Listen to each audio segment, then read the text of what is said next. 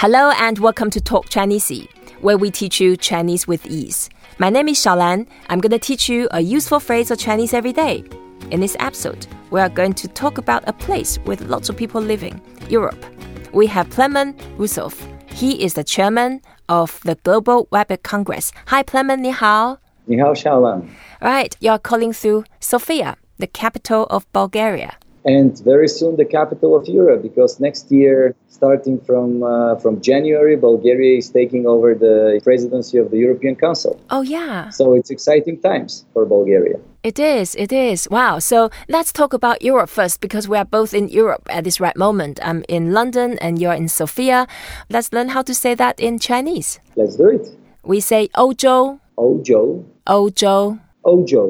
That's it. And O is the first word, and the meaning originally, ancient time, thousands of years ago, that means chanting, singing. Oh, wow. Yeah, and nowadays, if you check the dictionary, uh, they will tell you O means Europe. It's the abbreviation of Europe, and the ancient meaning, people no longer use it, but you can just remember when people were chanting in the ancient time, they say, Oh, oh and then that's it. So Ojo that means Europe, and Zhou is just uh, that means small island, and you can see the uh, water character when you see the symbol. And here it just means the continent. So when you talk about America, America as a continent, we say Meizhou. And then to say Asia, we say Yazhou.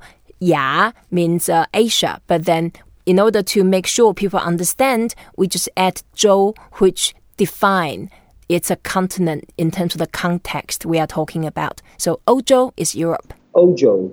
Ojo. And you and I, we are both Ojo Ren.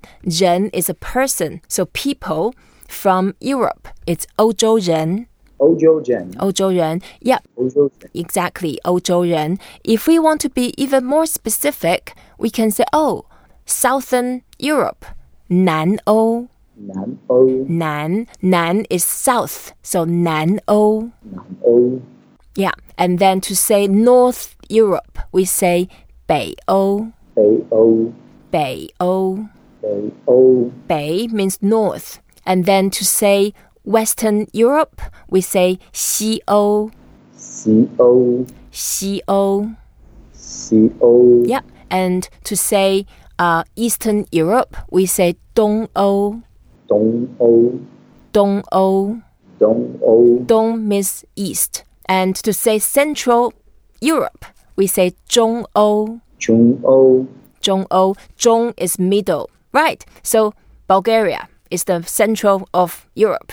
Well, not yet, but uh, politically uh, has to come. Otherwise, Bulgaria is uh, situated at the crossroads of Europe, uh, Middle East, Africa, and Asia, very close to um, the Bosphorus that unites it. Um, and uh, it's a beautiful country. I'm hopeful that uh, I will give you good reasons uh, to visit it very soon. Definitely, yes. And then uh, I heard that Sofia is a beautiful city.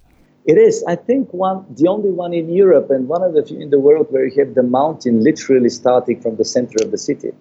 And uh, where I live, where my house is, uh, is uh, uh 10 minutes away from the ski slopes. Mm-hmm. And at the same time, I'm in a city of 2 million people. Isn't it amazing? That's incredible. And then, so you can just go to work in the morning and go skiing in the afternoon or the other way around? That's what I'm doing, and many other people are doing. But if you go to a, a, a proper big ski resort, then it takes you an hour.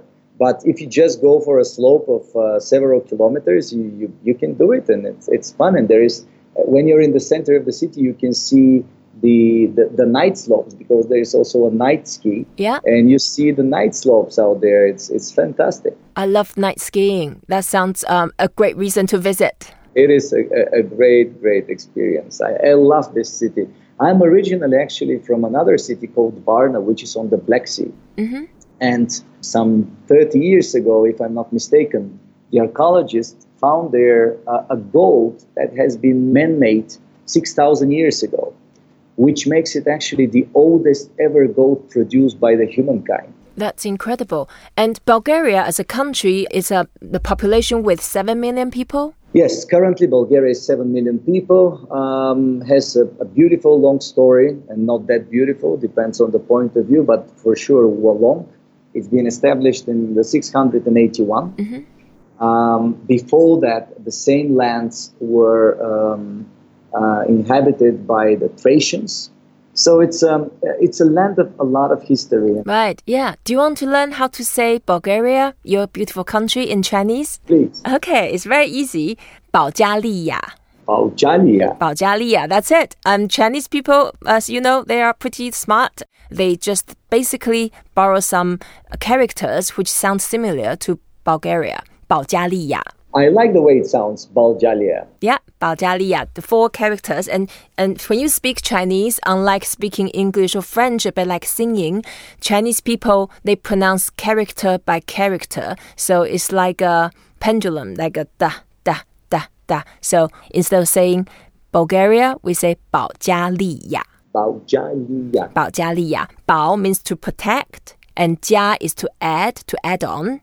Li is the prophet and ya, that means second. In this case, it's the same word as Asia. So it sort of hinted that it's a connection, uh, making profit, adding on profit, and protect between Asia and Europe, I guess. well, you know, it sounds great because um, recently a network we all belong to, World Economic Forum, published uh, My Doctrine on the Future of Europe. And um, their Central Eastern Europe and Bulgaria has exactly that role mm-hmm. to protect and hopefully invent, reinvent the future of Europe. Yeah, definitely. Thank you, Plamen, for joining us, and you share so much about your beautiful country, Bulgaria, Bulgaria.